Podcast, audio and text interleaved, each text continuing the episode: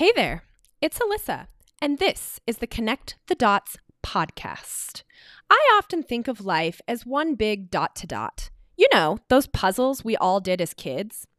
I believe everything happens for a reason, and it is up to us to connect the dots from our past to our present, and that may just lead to our future. What if the things that you might consider to be a coincidence are all of those little miracle moments were actually divinely put there on purpose to create this really beautiful picture that we call life? My hope is that we are able to highlight some really inspiring stories and connect the dots in other people's lives. So let's get started. Hey there. Welcome to episode one. My name's Alyssa, and today we will be connecting my dots. I'm sure over time you guys will get to know me. And for those that already know me as a friend, as a family member, you know I am a pretty deep and emotional person. And um, I think after this episode, you're going to know why, right? First things first, it all starts in childhood. And I think that it would be a disservice if I didn't start there. You know, one of the things I often think about is if the current version of myself, the adult me, could go back in time to any period of time and offer a younger version of myself some advice, what would it be? And to be really honest, nothing. I think it would be stay strong. Stay strong. It would not be to change anything or to avoid anything. It would just be be strong because there's to be some storms. There's to be some pain. There's to be tears. There's to be depth. There's to be loneliness. There's to be anxiety. There's going to be moments of deep depression, but stay strong. Uh, let's get started, right? Childhood. I loved my childhood. I absolutely did. I grew up in Glenwood Springs, Colorado, a small little mountain town. I loved everything about it. I had amazing friends. It was a very outdoor mountain community. Except, unfortunately, I was living in a household where my parents, bless their hearts, did not have love for each other.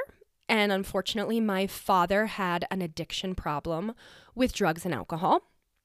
And finally, when myself, when I was five, six. I was six already. My mom just couldn't take it anymore. And she said, enough is enough. And at that point, my parents decided to part ways and get a divorce. And in the moment, right? In the moment when we are experiencing trauma, it does not ever feel like a gift in disguise. But it was such a gift. And I truly believe that it was that moment for me, that six year old version of myself, that started for me this immense journey uh, uh, in life. Um, I was devastated because I had to leave my friends. I had to leave the town that I loved. You know, I was six at the time. No, that's not true. I had just, I was seven. I was seven, I believe. Six or seven. I guess it's the same, right? I had to leave a town I loved. I had to leave everything. My mom was going to be moving to Denver so she could be closer to family, which is normal for anybody who goes through divorce or separation or anybody who, in times of need, you know, we need those extra connections. We need family. But that also meant I was going to be leaving my dad you know, when you're a small child, you do not understand the depths of people's problems in regards to drugs and alcohol. Nor can adults talk to children or explain rationally, you know, addiction and what that looks like. So I was devastated, absolutely crushed. And we moved to, to um, Denver. We lived with my aunt and uncle for a period of time. And you guys, I was angry. I was one angry child. I didn't understand anything. I was so mad at my mom. How could she do this? And, um, you know, it just, I, I took a dive for the worst. And at seven years old, I will never forget it because it was like my first aha moment of what power looked like. I backed myself into the corner of a bathtub And I told my mother, bless her heart, you know what, mom? I just want to kill myself. Now, I don't think the seven year old little girl me actually understood what that meant. I don't think there was any physical aspect of that that was possible. What I know was that I was a seven year old little girl in an immense amount of pain who did not know how to express herself. And, you know, I think a lot of children, sadly and unfortunately, the, the world we live in where the divorce rate is over 50%, it's probably closer to, I don't know, 60, 65. Um, I think there's so many children that are just suffering, right? and going through those things. Anyways, my heart breaks for them. My heart goes out to when I see children in these situations. It just puts me back in that same zone. And to not draw this out, it was at that moment that my mother and father, bless them both, said, You need to go to therapy. And I am forever grateful. And I will always be on the bandwagon for getting children as young as possible into therapy, getting them professional help to give them the tools, the resources, and the strategies that they need to continue to thrive and survive. So that is that. My father at this moment, it took him to lose everything to get well. In October of 1995, he went to his first Alcoholics Anonymous meeting and he became sober. I'm not here to share much of his journey, but it's extremely important for me to tell you that I got my dad back. And it gets and it's painful because it's really an emotional journey. And, um, you know, for anybody who knows anything about the program of AA, it later will become a part of my story. So we'll get there. But my immense gratitude to programs, rehabs, centers to help people get well and to help people find themselves is huge. I feel like a lot of people, you know, make fun of them, give them a bad reputation.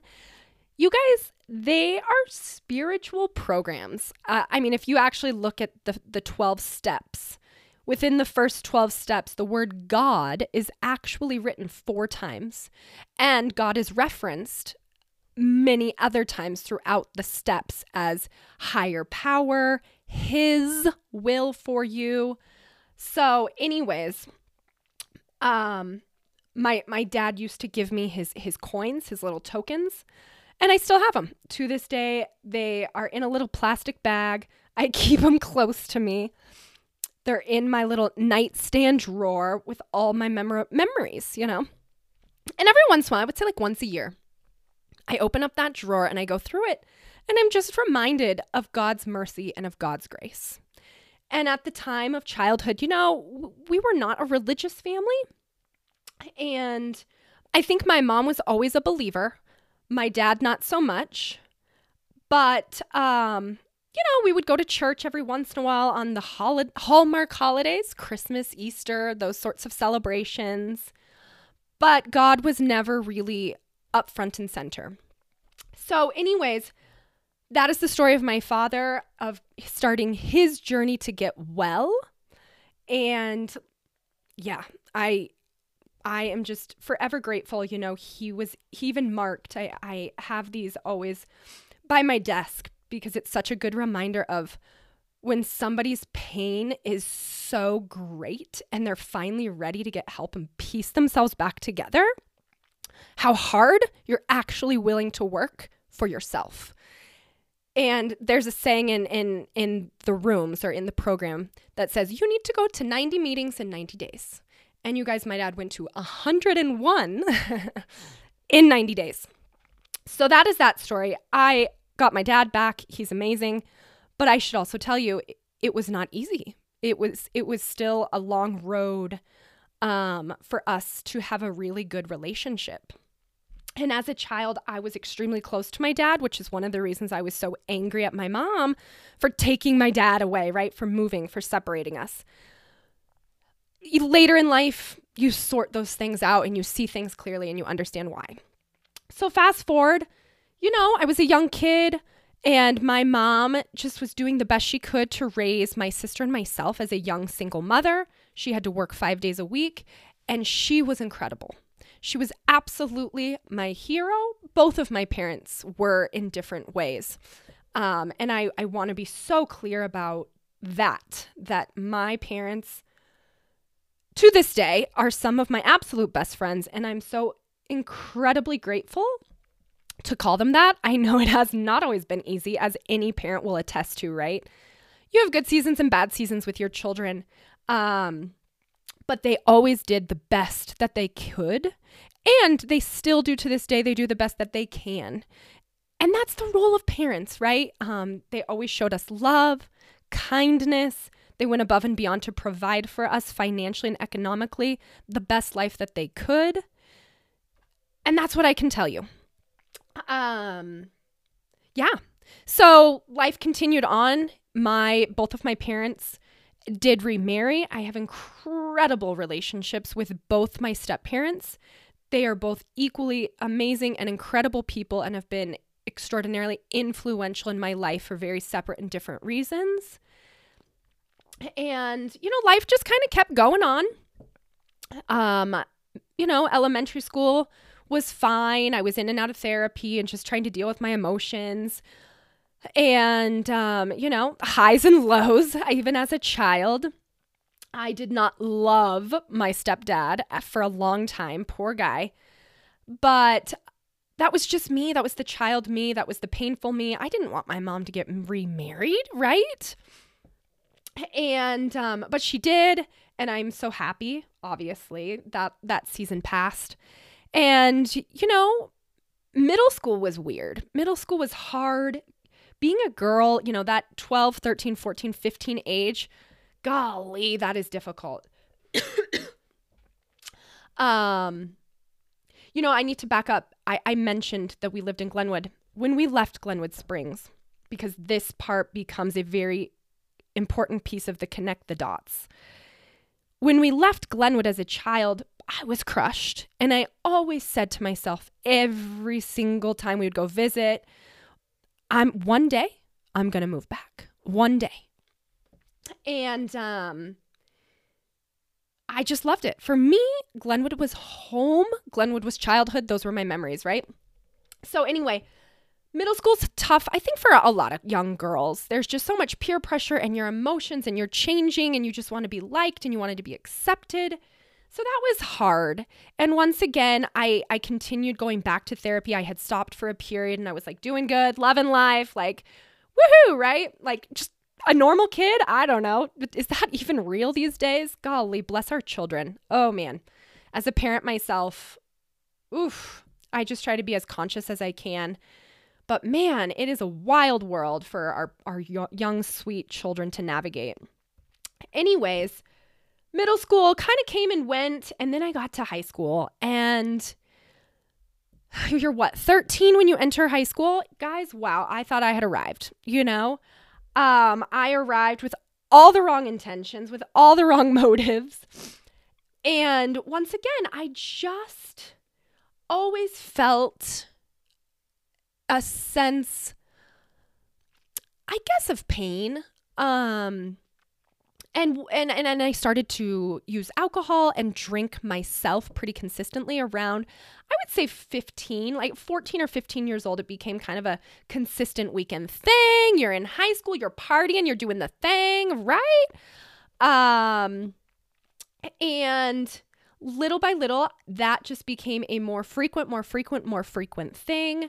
Now, I have to tell you, I was a good kid. Academically, I was a really good kid. I got good grades. The teachers liked me. I did work hard. But you know, I I knew that I was seeking and looking for that feeling that alcohol provided. And that just kind of unfortunately became a problem for me. Drugs is not a huge part of my story. I mean, I experimented, I smoked marijuana, but it was never really like a big thing. It was always mainly like, let's get drunk and just like relax. I didn't realize throughout periods of time that I was experiencing and going through deep anxiety that I had struggled with anxiety. And um, yeah, so that's kind of that part of the story. And once again, I grew up in a good house. My mom and my stepfather, they provided an incredible home, an incredible environment. My stepdad worked so hard for us. They were able to take us on these incredible family vacations. We got to see different parts of the world. Like, I was just a white girl in the suburbs, you know? Um, I was raised well. We had good neighbors, good family. And, um, but like secretly, I was looking forward to the weekend so that I could get drunk. Like, that's crazy.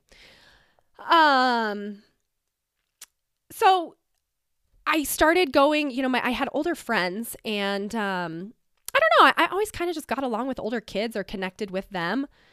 I want to say that I was a good friend. I have been a really good friend. I've been a really bad friend. I've been a really good daughter. I've been a really bad daughter. Um, I think that that is completely normal. Obviously, we go through seasons where that's just how it looks. You know, we have good days, we have bad days. And I developed incredible friends to this day. Majority, well, not majority, but many of the people I went to high school with, I am still really good friends with today. And I'm grateful for that. That was definitely a fundamental time of my life. And, um, you know, occasionally I would go up to CU Boulder at the University of Colorado in Boulder because I lived close by and party with some of my older friends, right? Who wouldn't want to go to a college campus and like get drunk? And I ironically met this very nice, incredible, fun, outgoing person. His name was Fernando. We became friends. We met each other through mutual friends, and he was just awesome. Well, anyways, I graduated high school. and um, I thought, well, obviously, if I can go to CU Boulder, that's where I'm going to go. All my friends are there. It's fun. Let's do it. I got in and I started my college year. What would that have been? Fall, fall of 2006. And it was great. I was like, yes, I can like live how I want to live. I can do what I want to do. This is amazing. And I rarely went to class, which I think is a problem, right? Um, but I got to spend all this time with my friends and this incredible boy that I had previously met in 2005, Fernando. I got to see him all the time. And, you know, he was really, truly one of my absolute best friends during this one year period. I had a ton of fun in Boulder. I absolutely loved the town. It holds a near and dear place to my heart.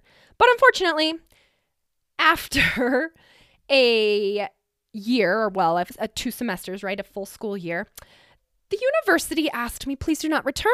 Your GPA is like 1.8. You're on academic probation. See ya.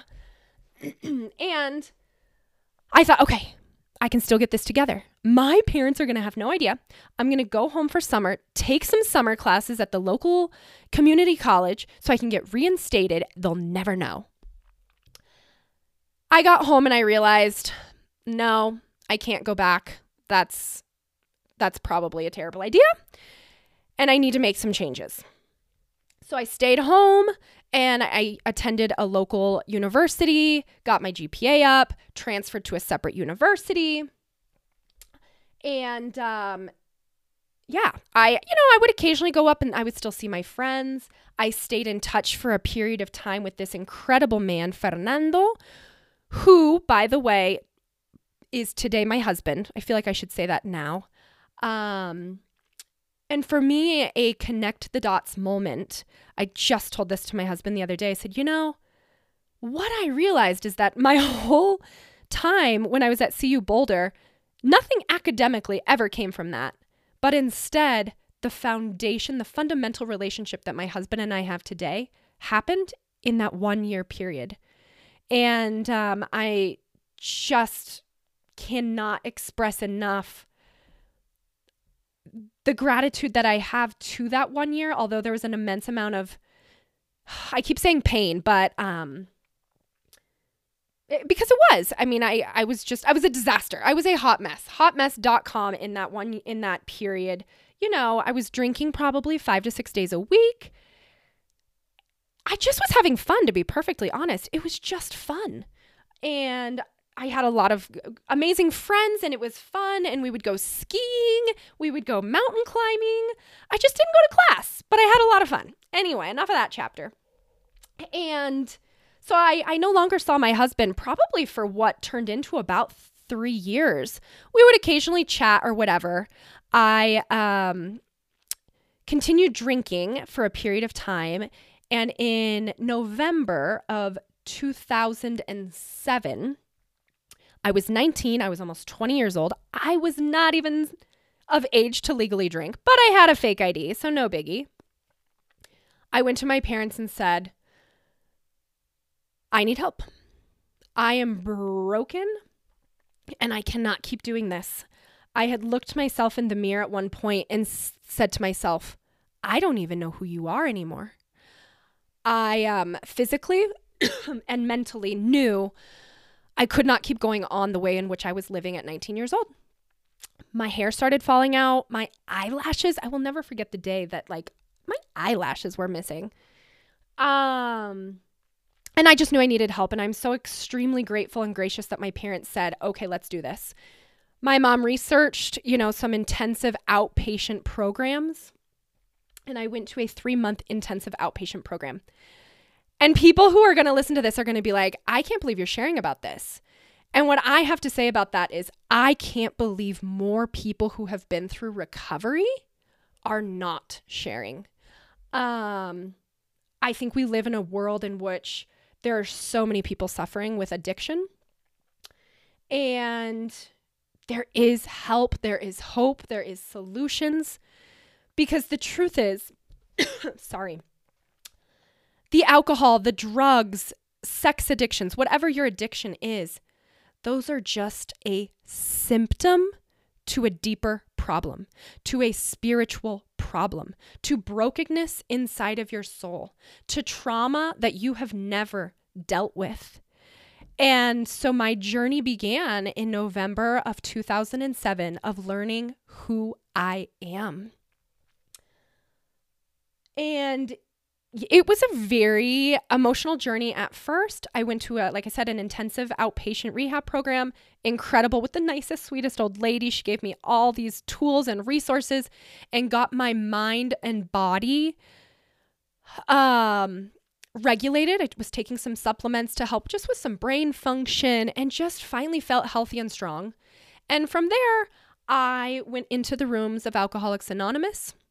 And once again, I am so grateful because I knew what the program was because of my dad. I knew it was possible because my dad was still sober. He had been sober at that point, whoo, maybe 15 years. And so I knew if it could work for him, maybe it could work for me in that moment. And so that's what I did. I started going to meetings, and I think it is so pivotal, pivot, pivotal to tell you, you know, I, I entered the rooms broken and um, I just felt lost. And I was religious as well, but I did not have a relationship with God. The first, you know, few steps of the program, it talks about a higher power. And I am not joking you. I share this because for anybody who is not religious themselves, I needed something tangible when people told me, like, you need to admit to God, to yourself, and another human being the exact natures of your wrongdoing. I thought, well, I don't see God, so that doesn't work for me. My higher power for the longest time was the sun. You guys, I worshiped the sun because I thought to myself, if the sun doesn't rise tomorrow, we're all dead. So the sun became my higher power for a period of time. And then one day, I was driving to a meeting. I was running late. I got to a stoplight and I was the last car to not make the light. So therefore, I was the first car in line to turn when the light turned green again. Well, guess what? Here came the opposite way in passing in front of me a funeral possess- a possession? No. Well, whatever. Motorcade, a motorcade from a funeral. Long, long motorcade. Police escorts, the whole bit. And I was so mad. I was like, I'm going to be late to this meeting. Me, me, me, me, me, right? All of a sudden, it hit me. I heard a voice distinctly tell me, But Alyssa, that could have been you in that car, in that coffin. Relax, be patient. That could have been you. That was the first time, and I started crying. That was probably one of my biggest spiritual experiences. And I just sat and I just knew that whoever I just heard and whoever I just felt was God. And I, um, at that point, said, No, no, no. He is real. He is mighty. He is gracious. He is merciful. And that was my starting point of having and creating my own relationship with God as I understand Him. And for those listening who are really big into the Bible and know the Bible and are very ex- religious, my hat is off to you. And I have probably done religion all wrong, but for me, I've done a lot of things right. And what works for me is this incredible, deep, and personal relationship that I have with the Almighty Creator, God Himself. I made it to that meeting that day. I was a mess. I was crying. I told people I just heard God. I just heard God. Um, and that was it. I started going to church on a regular basis, diving into the Bible, and um, my parents, my mom, started going to church with me too. Anyways, I want to believe that I started to become a better person, and because of the steps, because of the program, because of AA, I I did. You know, the the fundamentals of Alcoholics Anonymous is being of service to others. And that is something that I will never forget and that I try to be mindful of on a daily basis, getting outside of ourselves and helping somebody else. Even when we are in extreme pain ourselves and suffering ourselves, offering a hand during those moments is pivotal for myself. Pivotal. I keep saying pivotal. Blah. Pivotal for getting me out of my own misery. And, you know, I volunteered, I was of service, as they say, I sponsored people. I even went into some juvenile correctional facilities where, you know, some kids with some real problems were living. And um, at one point, I was bringing, pardon me, bringing some meetings into a women's correctional facility, which is a fancy way of saying jail that was a lot. That was very interesting. And, um, you know, I did a lot. I did a lot of service work. I was sober and I stayed sober. And to this day, many of my good friends are still in the rooms in the program. I have a lot of sober people. And, um, you know, one of the people, a sponsor that I had, you, you know, in the program, you get somebody who is called a sponsor. It's a fancy word for saying a mentor, or for me, I just called her a spiritual advisor. This woman helped me to discover who I am because for those that enter you know the program and actually do the work you take a personal inventory on step 4 you take inventory on your resentments. You learn about your fears. And through this inventory process you discover what your beliefs are. Because at the end of the day, the root of our being, the root of the things in which drive us as people, the things that trigger us, are these deep rooted beliefs. And the, my beliefs and things in which I discovered my pattern after all these inventories of, you know, people, places, or institutions, you know, my fears that drove this were my beliefs of I'm a failure. I'm not lovable and that I wasn't good enough. Once again, probably came from childhood, right? so I've done some inner child work and I've just always and thankfully been the type to say, like, let's get deep, let's learn, let's keep growing. And because of this understanding, this fundamental idea and understanding that our beliefs actually dictate us and our day to day relationships with people, I'm a little bit more aware, a little bit more conscious of how I show up. Now, how do you deal with these beliefs? How do you get better at them? You know, I'm sure there's a lot of work you can do seeking, you know, professional help, therapy. Absolutely. For me, it's been a very spiritual journey. You know, my connection with God, getting deep in that, understanding the root of my my beliefs, why, where they come from, asking God deeply and profoundly to remove these beliefs and helping me to know I am good enough. I am lovable. I am not a failure despite my circumstances has been a very healing process through time. Okay, let's speed up here a bit. So, um, that's all that story. Back in the summer of what was 2011, at this point, I had graduated college. Hallelujah, praise Jesus. I graduated college with like a 3.6 GPA. I killed it. I graduated with an, uh, an accounting degree. I was um, grateful and blessed to have done that. Proud of myself. I started, you know, failing out of school. I still graduated on time. I took all these classes. My parents even made me financially responsible for for like one or two semesters of paying for my school because I had wasted their money. I was like a responsible adult, a responsible human, and um, I was getting better, you know? So that was great. And graduated, I got a job right out of college in a corporate accounting position for a company that ironically is the world's largest protein producer called JBS Swift. They were headquartered in Greeley, Colorado. Graduated, moved up there, got the apartment, did the deal, started working. Amazing. Loved my job and loved my team. It was fast paced. I got to learn the um, protein industry beef, cattle, chicken, um, pork. Did I say pork?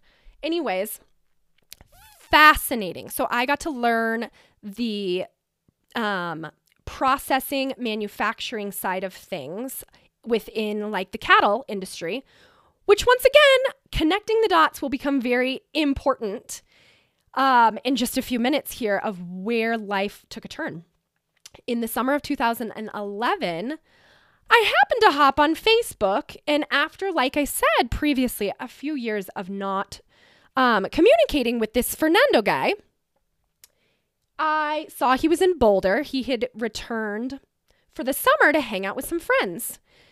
Now, Fernando was from Mexico. so he no longer even lived in Colorado in the United States. He was home visiting, hanging, or he was not home. He was in Colorado visiting some friends for their, you know, summer break. I wrote to him and said, "Oh my gosh, it would be amazing to see you after all these years. I saw you're in town. Let me know." He said, "Yeah, sure, that'd be great. Why don't you come down Friday night and we'll hang out?" I thought, "Perfect." Guys, I had another date that night. Hilarious. I had a date. And um, so I thought, perfect. I'll drive down to Boulder, hang out, chill for like, I don't know, a minute an hour, right? And then I'll drive to Denver to go on this date. So I got to Boulder, called him, we met, and like instantly I was like, oh my gosh, like I walked down this long pathway and he was there. He like opened the doors to this building where he was inside and he opens the doors and is like standing there and I'm like walking down. I'm like, oh my gosh, he looks great. And we give each other this huge big hug after not seeing each other for a while and after having this deep friendship previous years ago. And instantly, I heard this voice again, the same voice that I had previously heard, which was, This is the man you're going to marry. Clear as day. Um, I did not go on my date that night, needless to say. Him and I became inseparable from that moment until he left to return back home, which was like a week later. And we were with each other, we hung out with each other. And he I said, well, now what? You know, now what are we going to do? You're going back to Mexico. I'm working here in Greeley, Colorado. Like, that's a thousand mile difference. And he said to me, Alyssa, you're the only girl I have ever wanted since I saw you walk down the stairs when you were 17 years old at Sigma Pi, his fraternity. And if you're willing to do this, so am I. And I thought, okay, let's do it. And um, so we started dating long distance. We saw each other a month later in Houston. And that was it. after that, we continued dating long distance. And in October, so that had only been what, like, like four months after, you know, dating, he said, How do you feel about moving to Mexico? Because he was managing the family's cattle ranch. So here we go again, right? Just connecting the dots. um, I said, Well, that's interesting. Let me come visit first.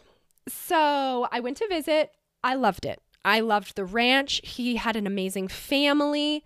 And I said, okay. I had to return home for three months to organize my life to be able to just up and move, right? But I did. But I did. My parents were like devastated. They're like, oh, listen, no, like what? You can't do that. Um, your career, they kept telling me they were very worried about that. And I said, I know. But what I also know is that there is this immense amount of love that I feel, and I have to take a leap of faith. And if it doesn't work, I know I can return home and I will pick up the pieces. But I have to follow my heart and I have to follow love. And this is what I know and this is what I feel and this is what I believe God is calling me and telling me to do. And I did. So in J- January, January 2012, I arrived in Chihuahua, Mexico with my boyfriend at the time, and him and I moved to his family's cattle ranch, and we basically lived there happily ever after. Um, we lived there together for about a year, and then he did propose. We got married in 2013. And it has been amazing. It has been amazing. So, as I was saying, connect the dots, right? Um, I am, I'm, I'm a rancher's wife. I have been a rancher's wife for almost 10 years. This year will be our 10 year anniversary. There's everything, absolutely everything I love about the ranching industry, the ranch business. We are regenerative ranchers, which basically is a fancy word of saying we put the soil first. We are looking to build up the soil to help fight climate change, global warming, whatever you want to call it. But what we believe in is sustainability and therefore producing the best, most high quality animal as well. And utilizing those animals and utilizing our cattle to actually regenerate the ground in which they walk on, to regenerate our land. We are God's stewards 100% of his earth, of his land, and it has been beautiful to um to be a part of, you know, to be a part of. And and that to me is one of those really funny God moments of like learning the the the finishing process of cattle, right? Like working for this huge big company from the the the standpoint of manufacturing and then becoming the rancher's wife and seeing the very beginning process all the way from the producer's side of things to the moment in which you sell your cows to the people who are now going to go bring them to market. So that's been really cool. Um, you know, we live a very simple life. I think for me, God, the first uh, five years we lived at the ranch, not in a city setting. The ranch is an hour and a half away from civilization we lived a very simple and beautiful life. And I know with my whole heart that was God's moment and time and opportunity to teach me what simplicity looked like. Um, we, yeah, I mean, I always had people be like, What do you do? Like, don't you get bored? No. it was just this incredible moment I felt God in everything. Like you just open the door and you feel God in the air, you feel his presence. It was just such a giving job and and and is, you know. We ended up starting a family and we had we have 3 kids. They're incredible. They're ages 7, 5 and 3. So it's busy. I'm a busy mom.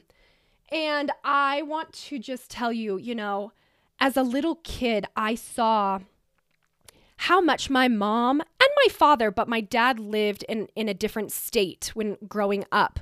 So I um did not, you know, have the same encounters on a daily basis that I, I had with my mom. and I saw my mom, she suffered a lot very selflessly to provide for us in in the sense that you know she had to work five days a week. And and my dad also financially helped so I, I don't want to discredit that.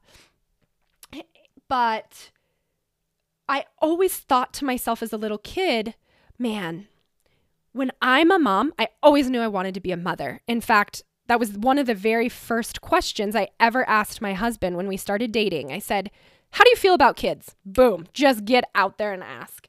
He said, Yes, I want a family. I love children. And I said, Okay, perfect. I don't need to know anything else, just that you like kids.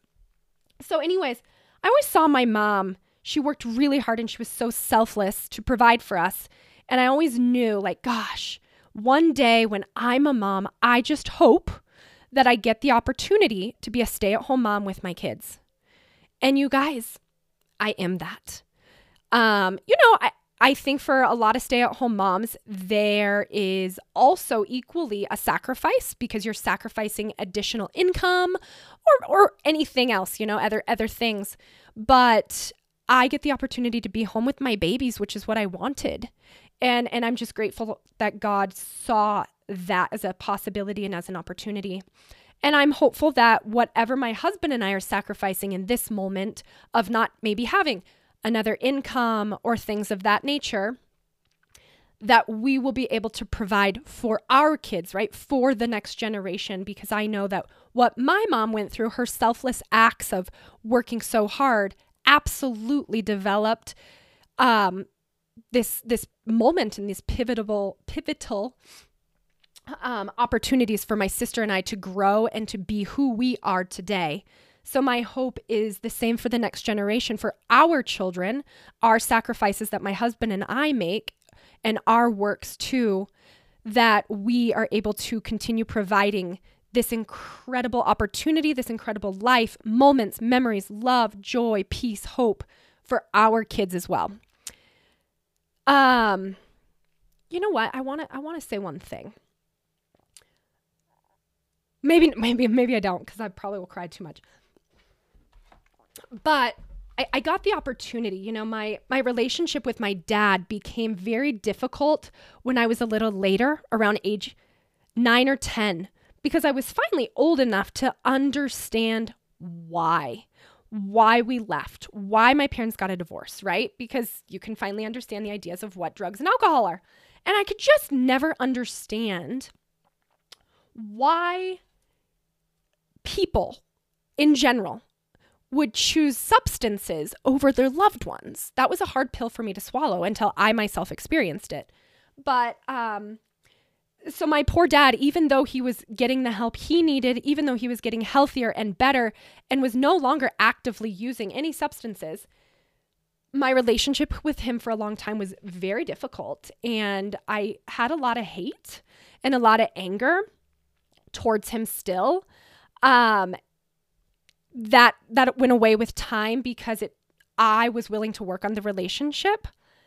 And then of course when I got sober and had to go and make my amends to him, it was just a really cool opportunity and a really cool uh, moment, you know?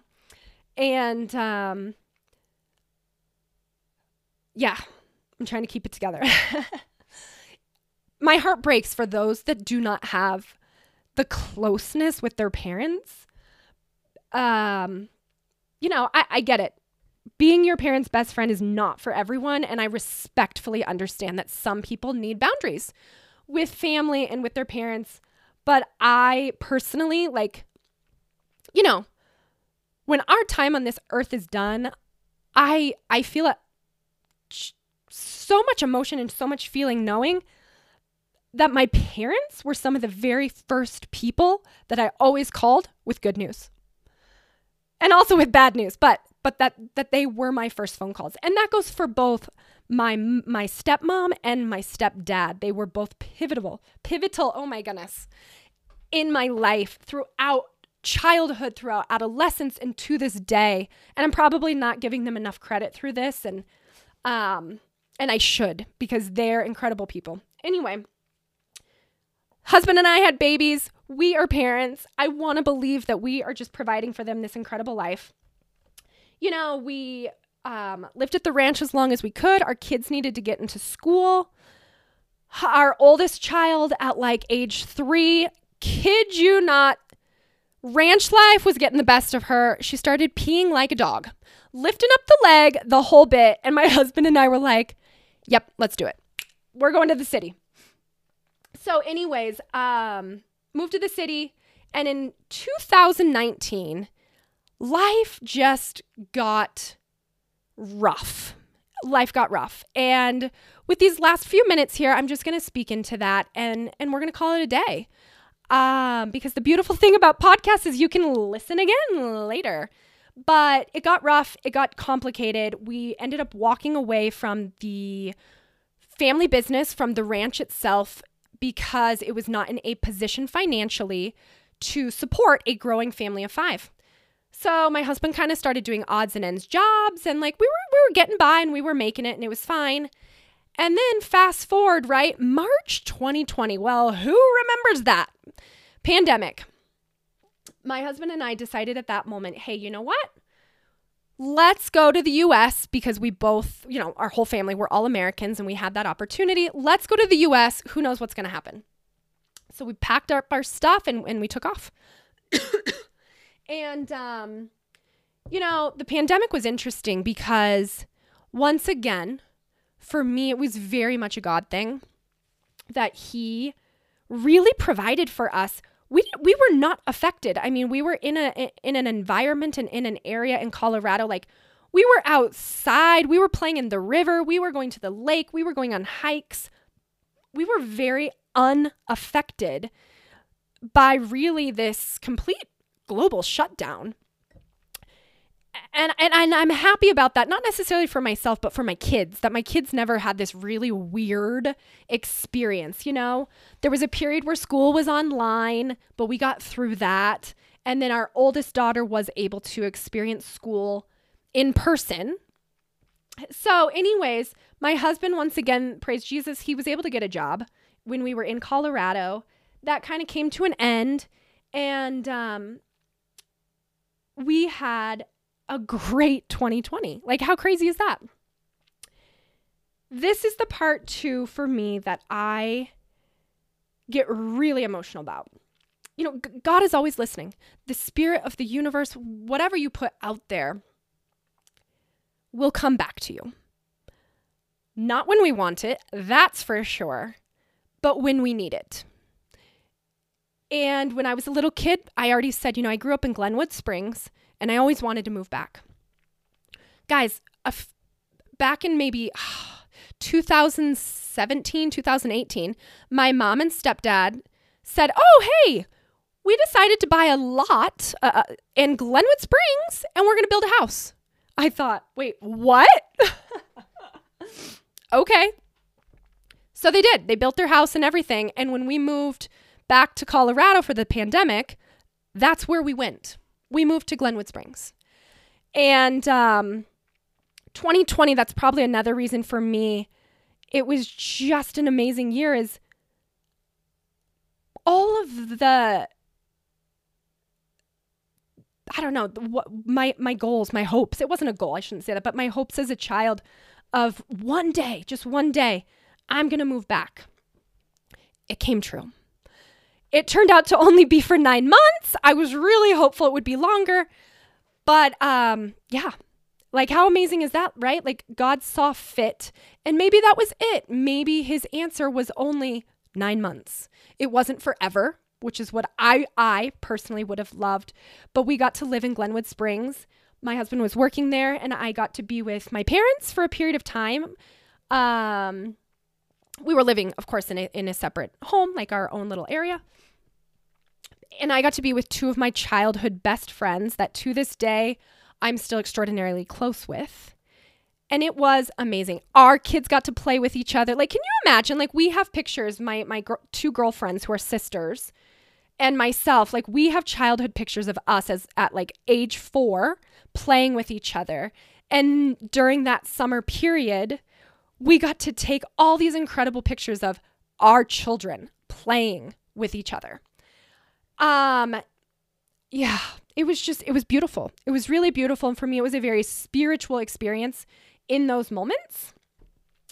And um in January, literally January of 2021, we were going to come back to Mexico to visit my husband's parents for New Year's.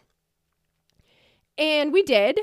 So I showed up with suitcases with our intentions of returning back to Colorado and just kind of figuring it out then because um, my husband's, you know, seasonal employment had come to an end. So, anyways, we arrived here January 2021.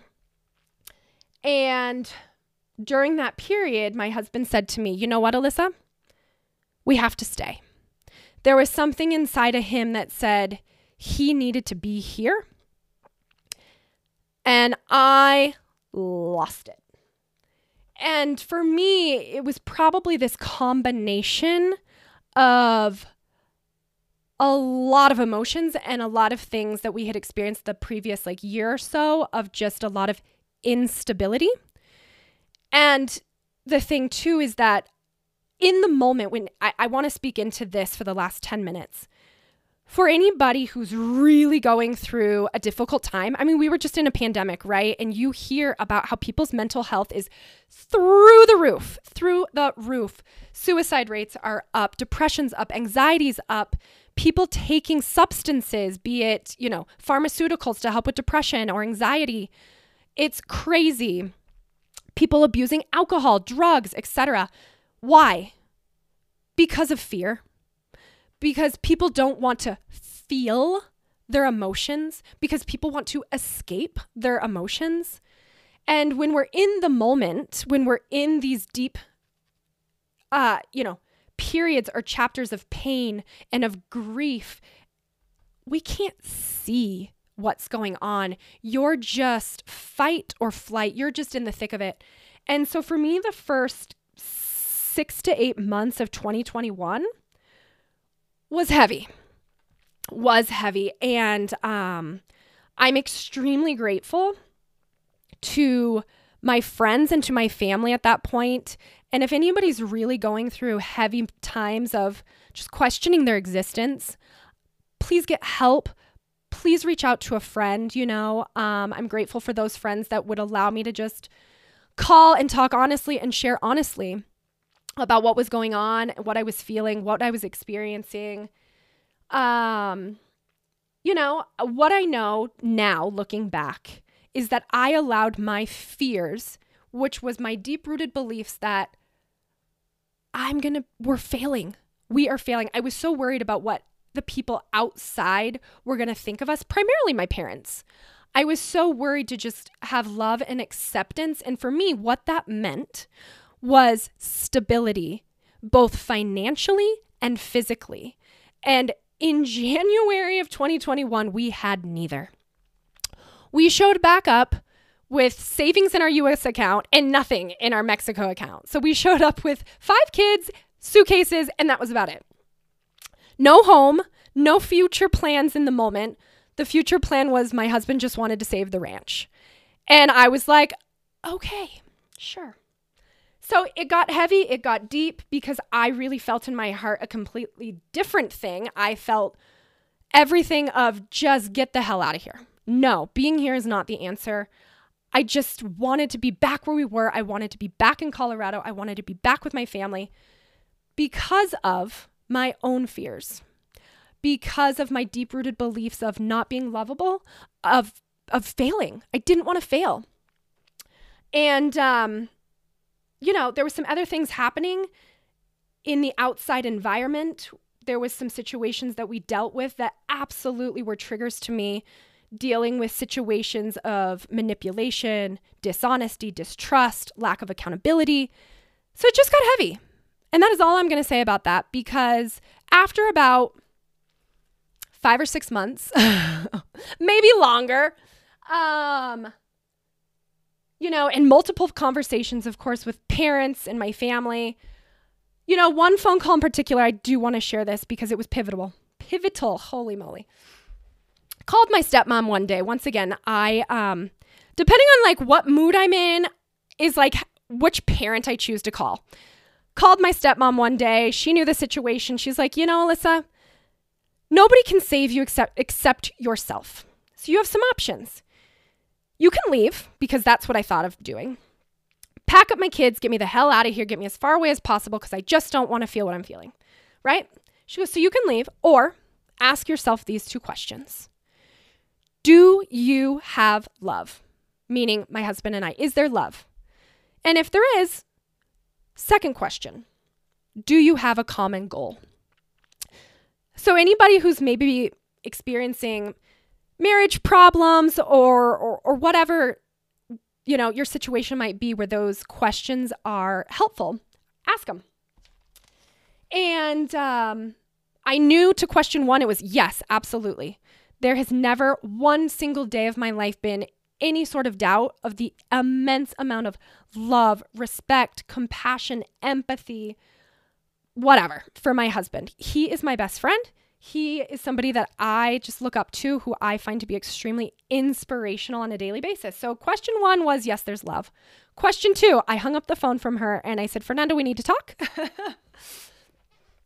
what are your goals? What are your goals? And he very clearly said, My goals are, you know, you, our family, our children, to work hard. And I thought, okay, that's good enough. Those are my goals too, was our family, family first. And, um, you know, during these next few months, I was in this very, very like victim mentality because I was hurting. And so finally one day I just woke up. You know, it was probably June, maybe June of 2021 and I was like, you know what? And, and, there had been multiple like breaking points, multiple panic attacks. I hadn't suffered panic attacks for a while, anxiety, depression, just like crazy. And I thought, you know what? I am a victor not a victim. Let's do this. Let's fight. My pain will be my platform. The the pain in which we experience will one day maybe save somebody else. I had a friend reach out to me the other day. She said, "Alyssa, I want to give up. What do you do when you feel like that?" And I said, "To be honest, all I can tell you is that through the darkness, for me personally, I always heard, I always heard this voice telling me, there's a purpose, there's a reason. I'm sorry it hurts. I'm sorry you feel this pain, but it's for a reason. And I told her because one day, what you're going through and your emotions will benefit and will help somebody else. And that is why you have to sit here. Now, you also have to work on yourself. And for me, everything that we had experienced, you know, those years uh, starting in 2019, 2020, 2021 of just this instability. Are moments and, and if you know me you know i will say this to you to anyone. I'm grateful. I'm grateful it happened. There's still days that it sucks like and it hurts and i'm like god why? Why why why did you do that? And um you know my relationship with my husband grew like i would never have expected we had some of the most incredible, deep, profound conversations that I don't think we would have ever experienced had this not come about. I grew as a mom, I grew as a wife. Now, in these moments, I'm, I'm grateful that they, t- they didn't last too long. Last, you know, I, I know there's a lot of people that probably are suffering. You know, there is so much silent suffering happening in the world, and it breaks my heart. Um, and and I pray for them. You know, um, I really do. I pray for the silent sufferers out there. As you can tell via this podcast, my form of communication, my form of expressing myself, my form of dealing with my emotions is through words. And and and I know that that is my gift. That is what God has has put on my heart. That is what is full of my notebooks. I'm a big journaler. You know, in the last 3 years I have filled up probably 6 notebooks. And and I know there's a lot of people that aren't and they don't process and they don't want to grow or if they do want to grow, they don't know how. Um, so so I'm I'm hopeful that people get to a point because you have to get there on the, your own, you know. In, in 2021, I just knew I had become the same person I was at 19 years old. I felt broken. I didn't know who I was. I wasn't happy. I, I lost my joy. And the other thing, this is the last and final thing I'll say. I got five minutes. You know, I, I got down on my knees and I thought to myself, at the end of the day, what is our ultimate goal? What is the ultimate goal in your life?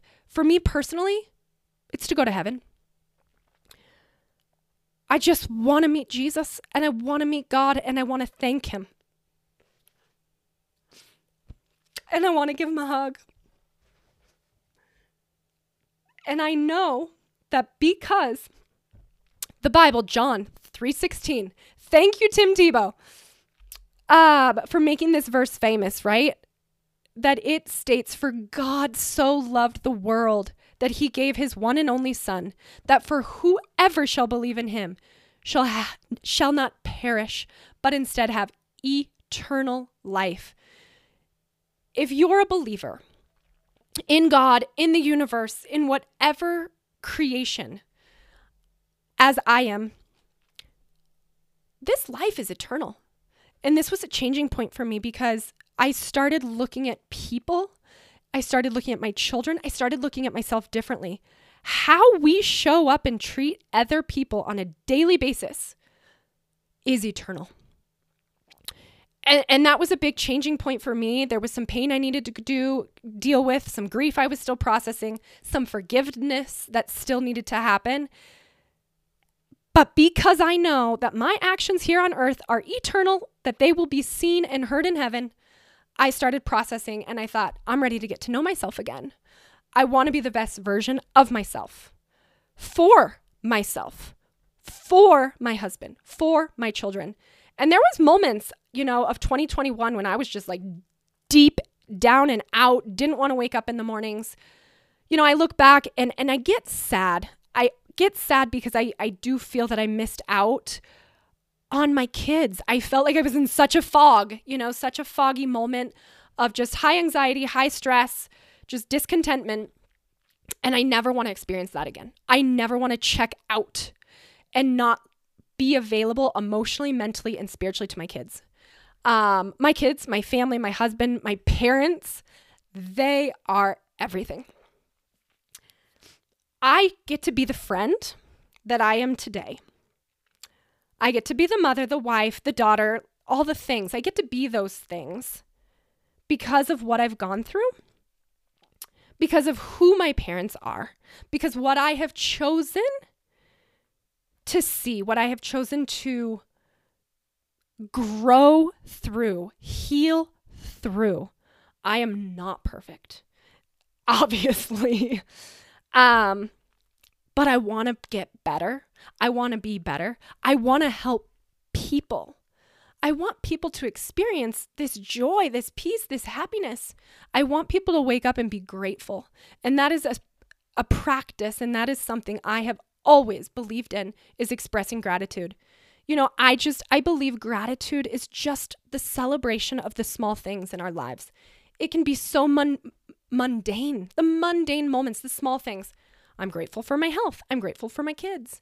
And, you know, it was in those moments of, of, of struggle, going through these moments of, you know, a lot of instability in life where that is what I was grateful for health, food, house, shelter, clothing, relationship with God, my parents, those basic things. But at the end of the day, you guys, those things are everything.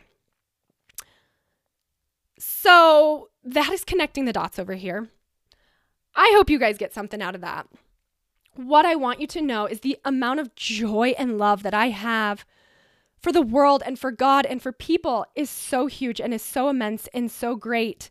And I want to highlight that in other people's lives and in other people's stories. And if you're feeling right now this this period of feeling lost, whatever that might look like for you. If you have all the money in the world but emotionally you're lost, or if you have no money in the world and you feel lost or whatever, you know, your marriage is falling apart, your health. Reach out. Reach out to me, reach out to somebody. you know, um, I believe that we all have the opportunities to live our best lives. I believe there's tools, I believe there are resources, and that it is possible. It absolutely is possible. And I'm doing it for myself. I'm doing it for myself. You know, my my goal as of last year 2022 was my year of healing and growing. And I wanted to be strong. My word was strong. I just wanted to be strong mentally, physically, emotionally, mind, body, soul. And I started working out, watching what I eat, getting back into deep meditation and spiritual work, journaling. That is my medicine. That is what is important to me. Um, I'm a deep person. Now you see why. I believe there are so many things in life that absolutely happen for a reason. I would not change any of it. Nothing.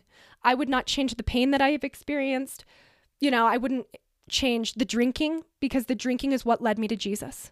The drinking is what led me to this relationship, this fundamental relationship I have with God, which has led me to this deep passion I have for Him to share with my kids. It is what has led me to my husband, and it is what is our foundation in our marriage. And I hope one day he wants to come on and talk to you guys about him hearing God telling him that I was the woman for him. That he pleaded with God on day one for God to give me to him as his wife. And that's how it turned out, ladies and gentlemen. Um, yeah, I, I'm, I'm going to leave with that. You know, I, I want to believe I'm a good friend. I want to believe I'm a good wife. And I want to believe I'm a good mother. I'm not perfect at any of those things. And there has been deep moments of pain that gets in the way of being those things.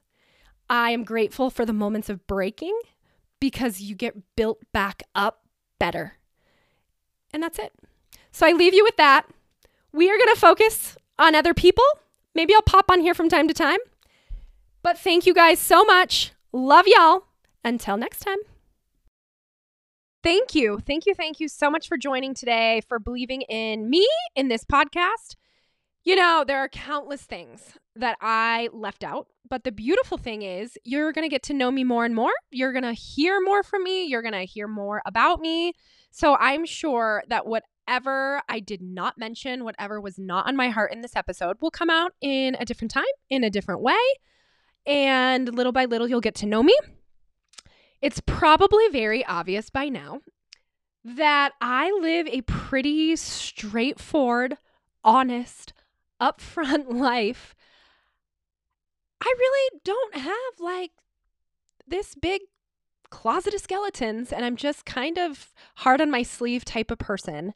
And I know that's not everybody's style, but I'm hopeful that my gift of communicating and talking and um, being of service to people will, you know, keep inspiring those, help those, lift those up that are maybe in some dark places, just so people know that, like, we're here to love one another, support one another, and that's it.